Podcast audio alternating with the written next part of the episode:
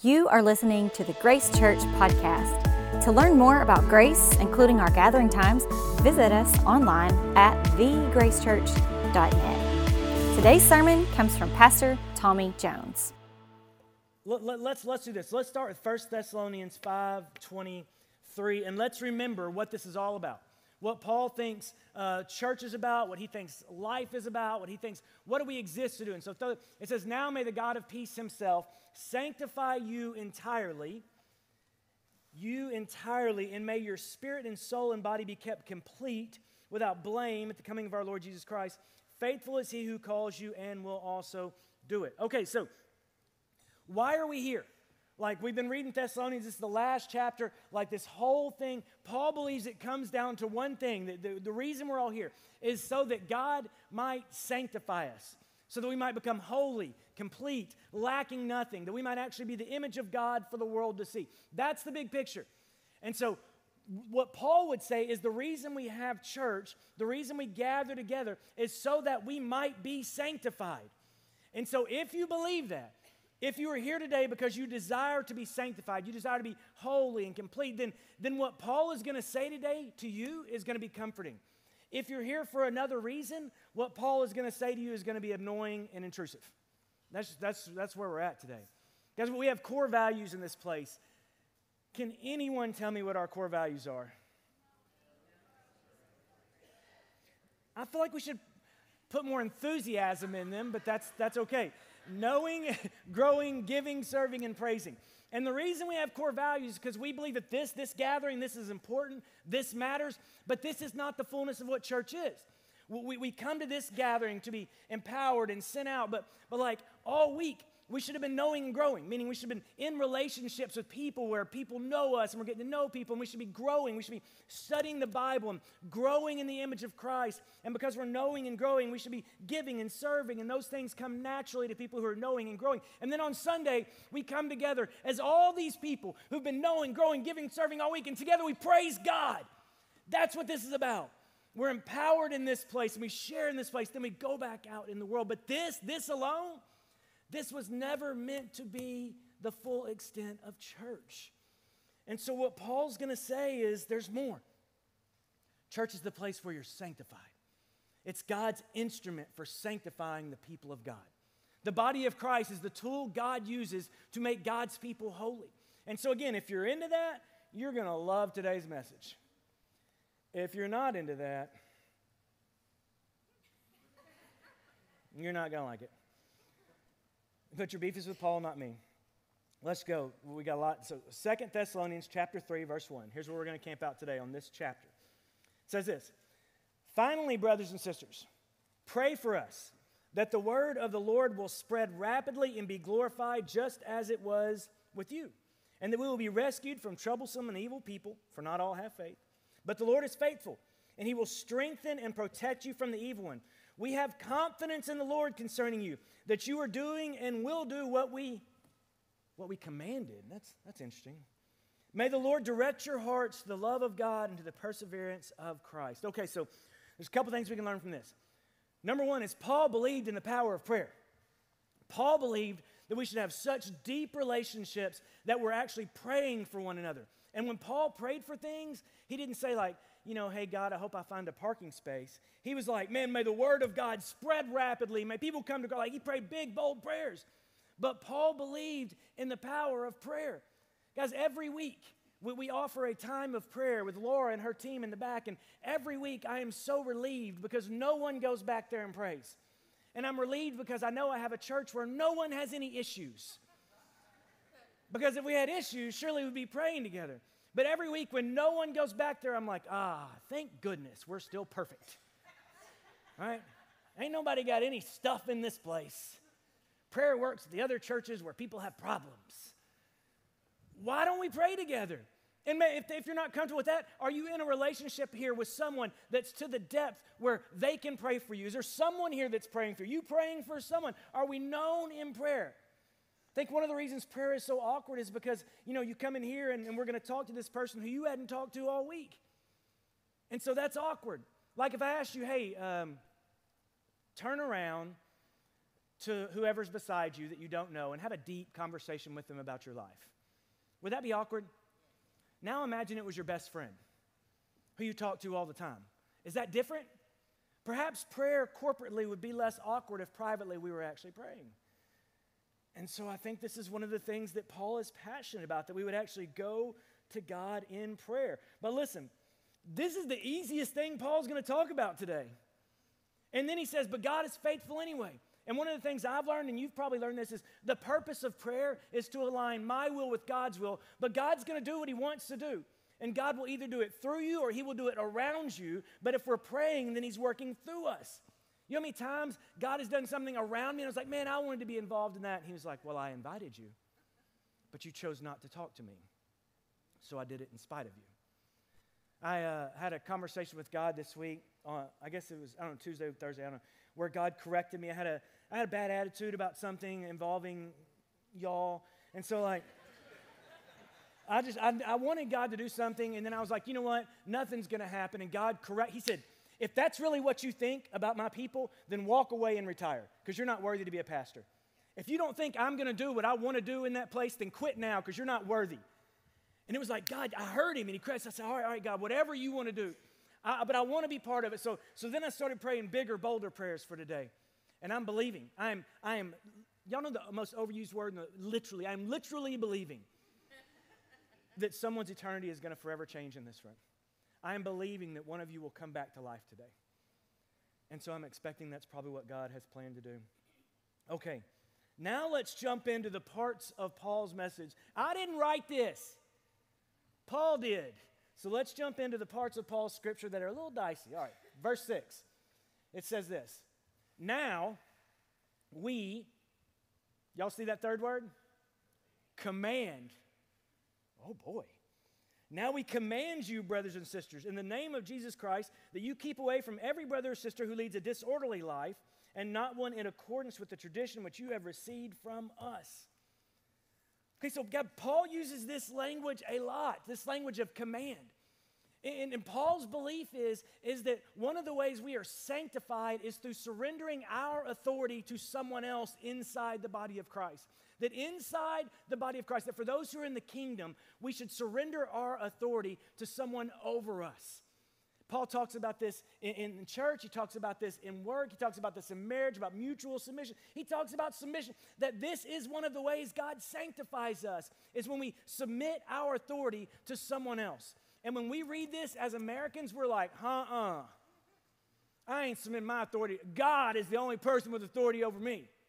And Paul's like, no, you're wrong. No, you're wrong. You should be surrendered to someone in authority. Paul says, I command you. When I read that, I was like, you get to command them? What if I commanded y'all to do something? Let's, I command you. Look at you all looking at me blankly. What if I commanded you to wear mask? because the governor had issued a mandate and I thought it was the right thing to do. I know how you would respond because I saw it. I was butchered alive on Facebook for asking my people to do something that I thought was righteous in the moment. How do we, why, why are we so against this? Why are we so against having someone who will have authority over us inside the building? I, I, have an authority. The church council is over me, and, and I'm over my staff, and my staff is over small group leaders, and small group leaders should be over the people in the small. But everyone should be surrendered to authority. And if you don't trust me, that's fine, because not all of you know me. Is there anyone in this room who you've given authority to over your life? If not, Stop talking about those people not living biblical lives because you're not either. We love, oh, they're not, they're not living biblical life. Are you? Only if you're living in authority to someone else inside the local church. Says Paul. no, but don't worry, guys, it gets it gets better. I'm kidding. Yeah. Oh, here's the other thing, guys. Paul believed in discipline inside the church. You see what he says in that verse? Says, you know, uh, keep away from people. He, he believes in discipline inside the church. And this happens naturally inside of small groups. I don't think what Paul advocated before was people coming up here and, and confessing their sin in front of the whole church, because can you imagine if we started doing that? Who wants to go first? Because I'm going last. There'll be no one left in the room, right? By the time you've all offended each other, I'm like, hey, my turn.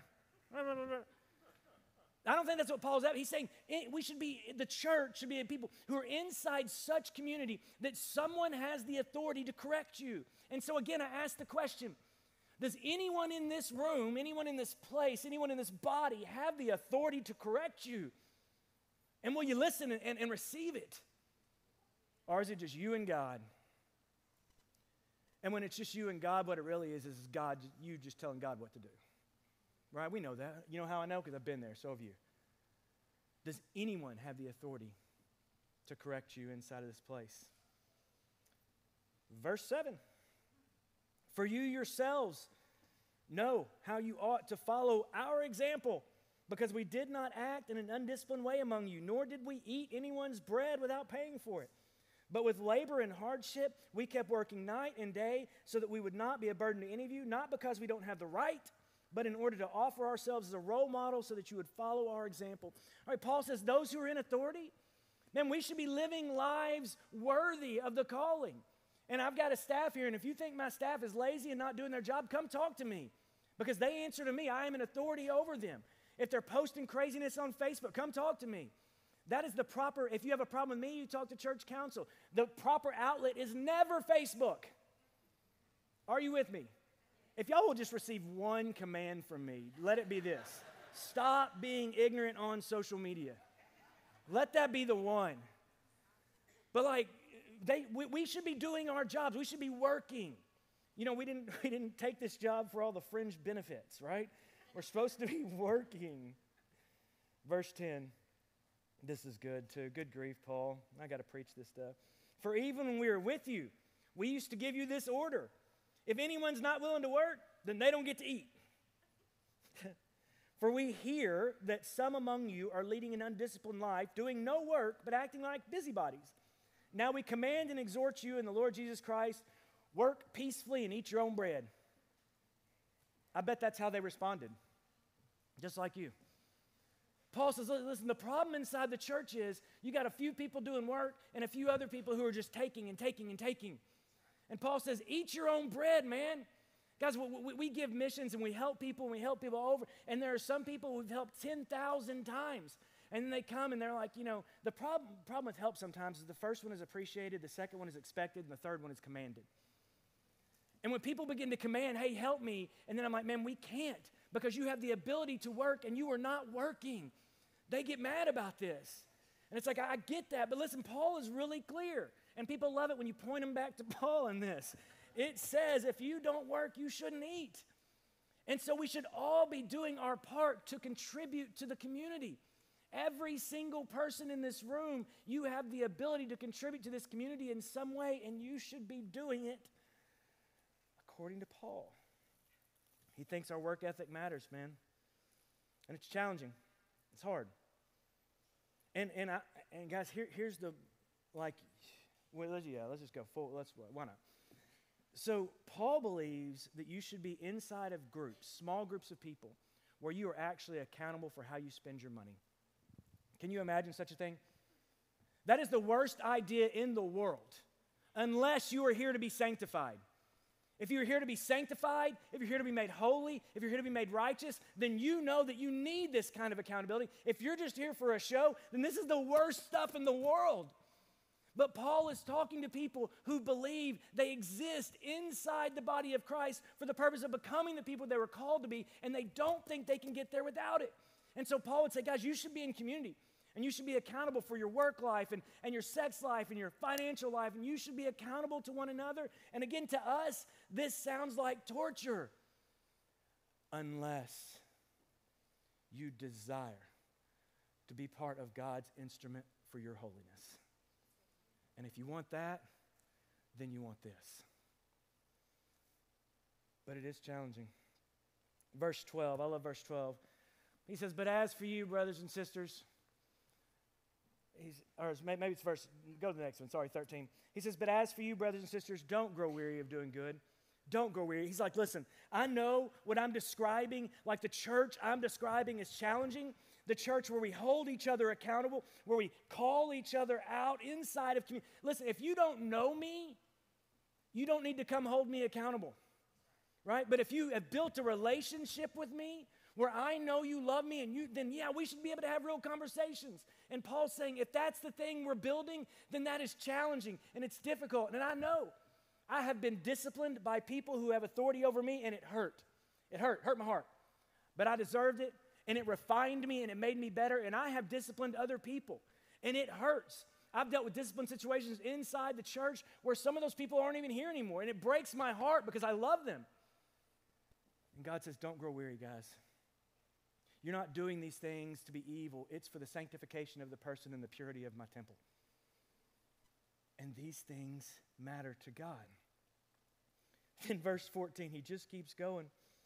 If anyone does not obey our instruction, take special note of that person, the hall monitor, walking around. Take special note of that person and don't associate with them so they'll be put to shame. And yet, do not regard that person as an enemy but admonish them as a brother and sister. What? Wow. Paul's saying, listen, I've, I've given you instruction on how to live. And if there's somebody who's not obeying that instruction, then, then we should remove fellowship from them. Not, not to excommunicate them and not to hurt them, but to purify them. As I think about the way I, when Kinley was little, I could have spanked her and that would have had minimal effect because I, there's no way I could have ever hit my daughter hard enough to actually do any damage. But like, what hurt her worse was cutting her off from the family. Because if you truly love the family, if you truly belong to each other, then there's nothing you can do to me worse than cutting me off from you. To deny me you would hurt me more than anything in the world if I truly. And so what Paul says is, listen, if you're not willing to do what we've said, then we're going to withdraw fellowship from you, not to hurt you, but to bring you back into fellowship. And everyone's like, Paul, that's the worst idea in the world. And he said, It is, unless you desire to be sanctified, unless you desire to be made holy, unless you desire to be made righteous, unless your highest calling in life is to become the image of God for the world to see. It's hard, guys. It's hard.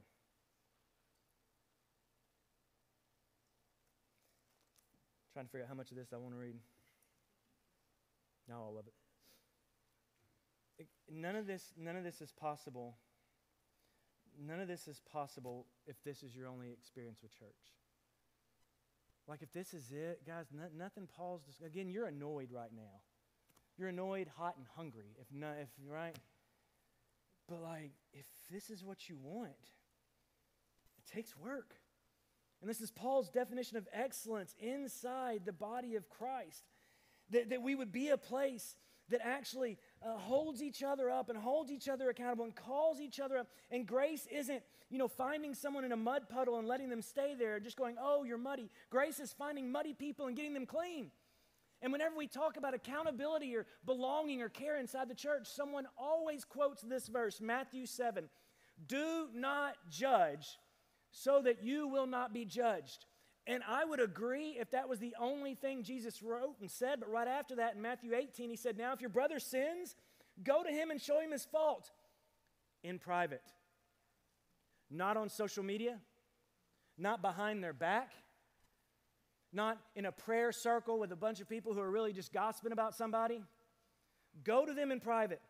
If he listens, you've gained your brother. If he does not listen, you take one or two more with you so the testimony of two or more witnesses may be confirmed.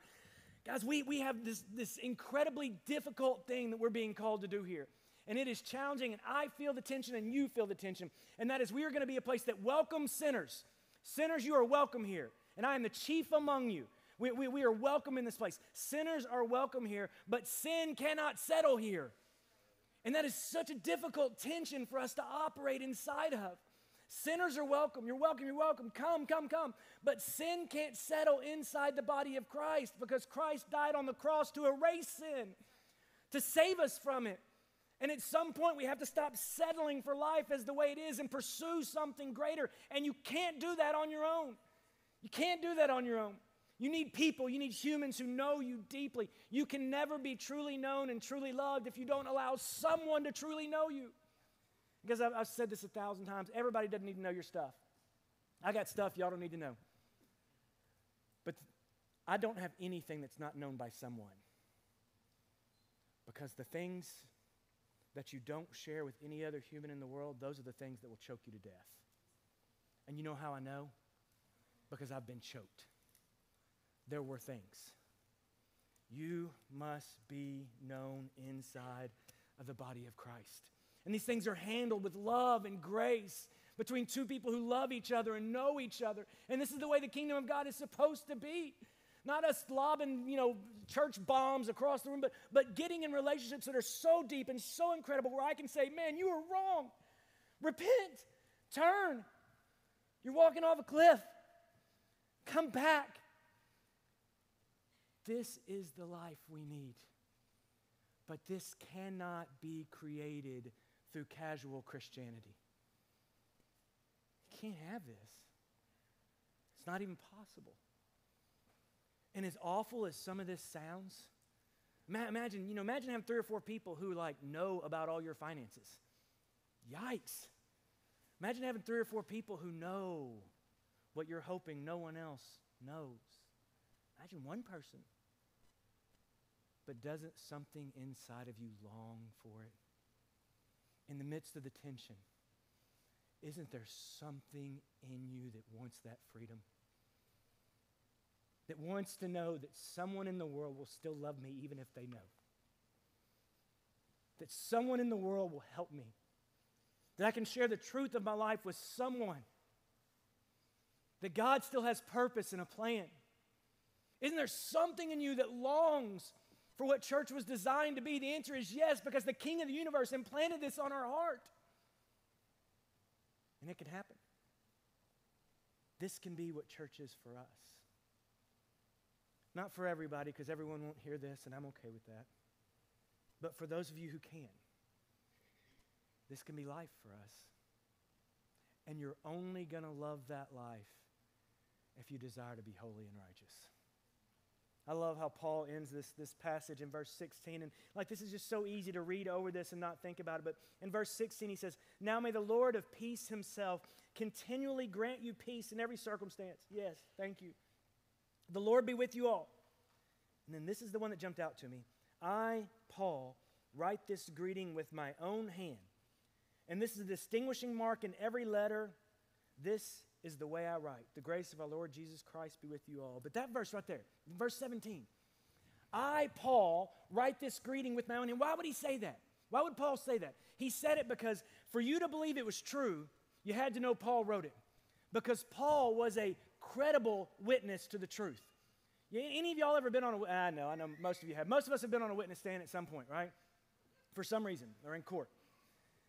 What, what the lawyer doesn't always do, the lawyer doesn't always attack the truth. You know what they attack? The credibility of the witness.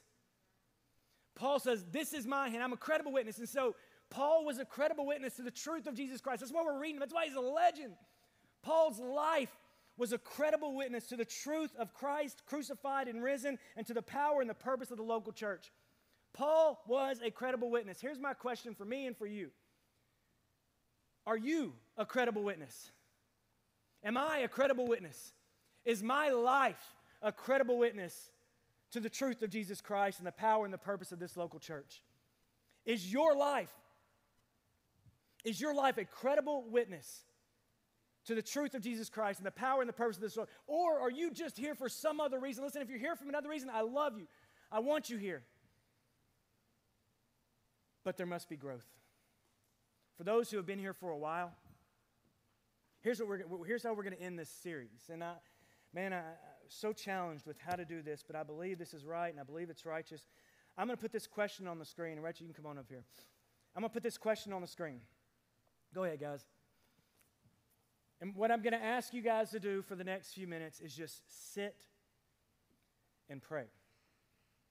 And I'm I'm going to use a dirty word inside the church because there are times for celebration, but there are also times for repentance. And maybe for some of us, it's time to repent. Maybe it's time to turn. Maybe, maybe during, during this, as Rachel, she's going to sing a song over us, and maybe as she's singing this song, we, we begin to have a real conversation with God about why am I here? What, what am I showing up for? What's my motive? What's my agenda? Does my Monday, Tuesday, Wednesday, Thursday, Friday life look like this hour? Am I committed? What do I really believe, God? And I'm going to be over there if someone wants prayer, and Laura's over there, and we would love to pray with you if maybe there's something on your heart. And I will tell you, in the last gathering, there were, there were chains that broke, there were people that were set free. Um, and when God first, when we began to kind of talk about this moment, I thought nothing's going to happen, no one's going to do anything. And that's when God corrected me and said, then you need to quit. But I believe with all my heart, and I'm not here, I don't, I don't coerce, I don't kill. That's not my thing. Y'all know that. Know my heart. One of you needs some freedom today. One of you needs some freedom. For one of you, it's time to get up and take a step. It's time to come to the altar. For one of you, you've been sitting and playing for too long, and it's time. Maybe you've been sitting in church for so long that you think you've got it all figured out and you're beginning to judge everybody else. Come to the altar and repent. Maybe, maybe you don't know him. And everything I'm describing sounds crazy. Open your heart and your mind. He has no desire to trap you, He wants to set you free. And there is freedom in Christ. But for the next few minutes, have a conversation with Him, a real one. Maybe you hadn't in a while. Allow Him to speak.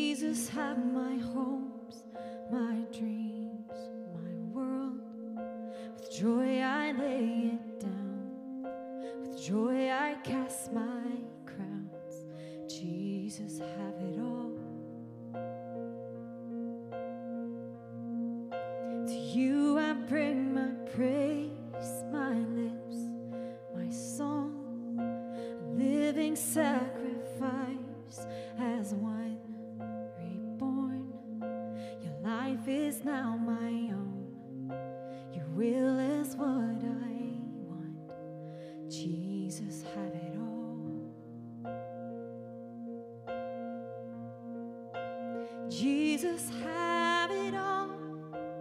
Jesus, have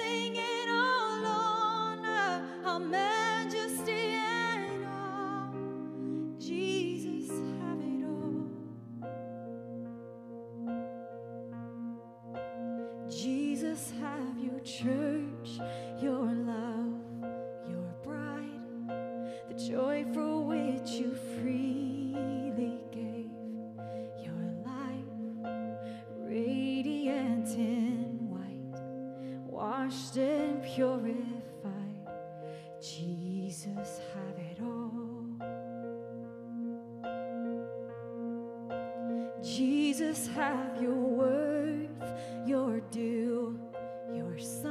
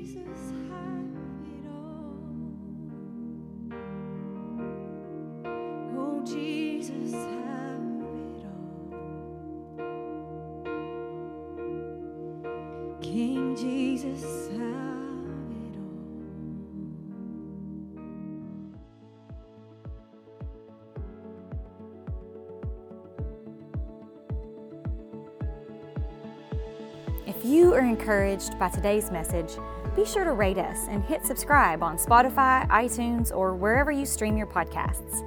To experience other talks, videos, and live gatherings, visit us online at thegracechurch.net. And again, thanks for listening to the Grace Church podcast.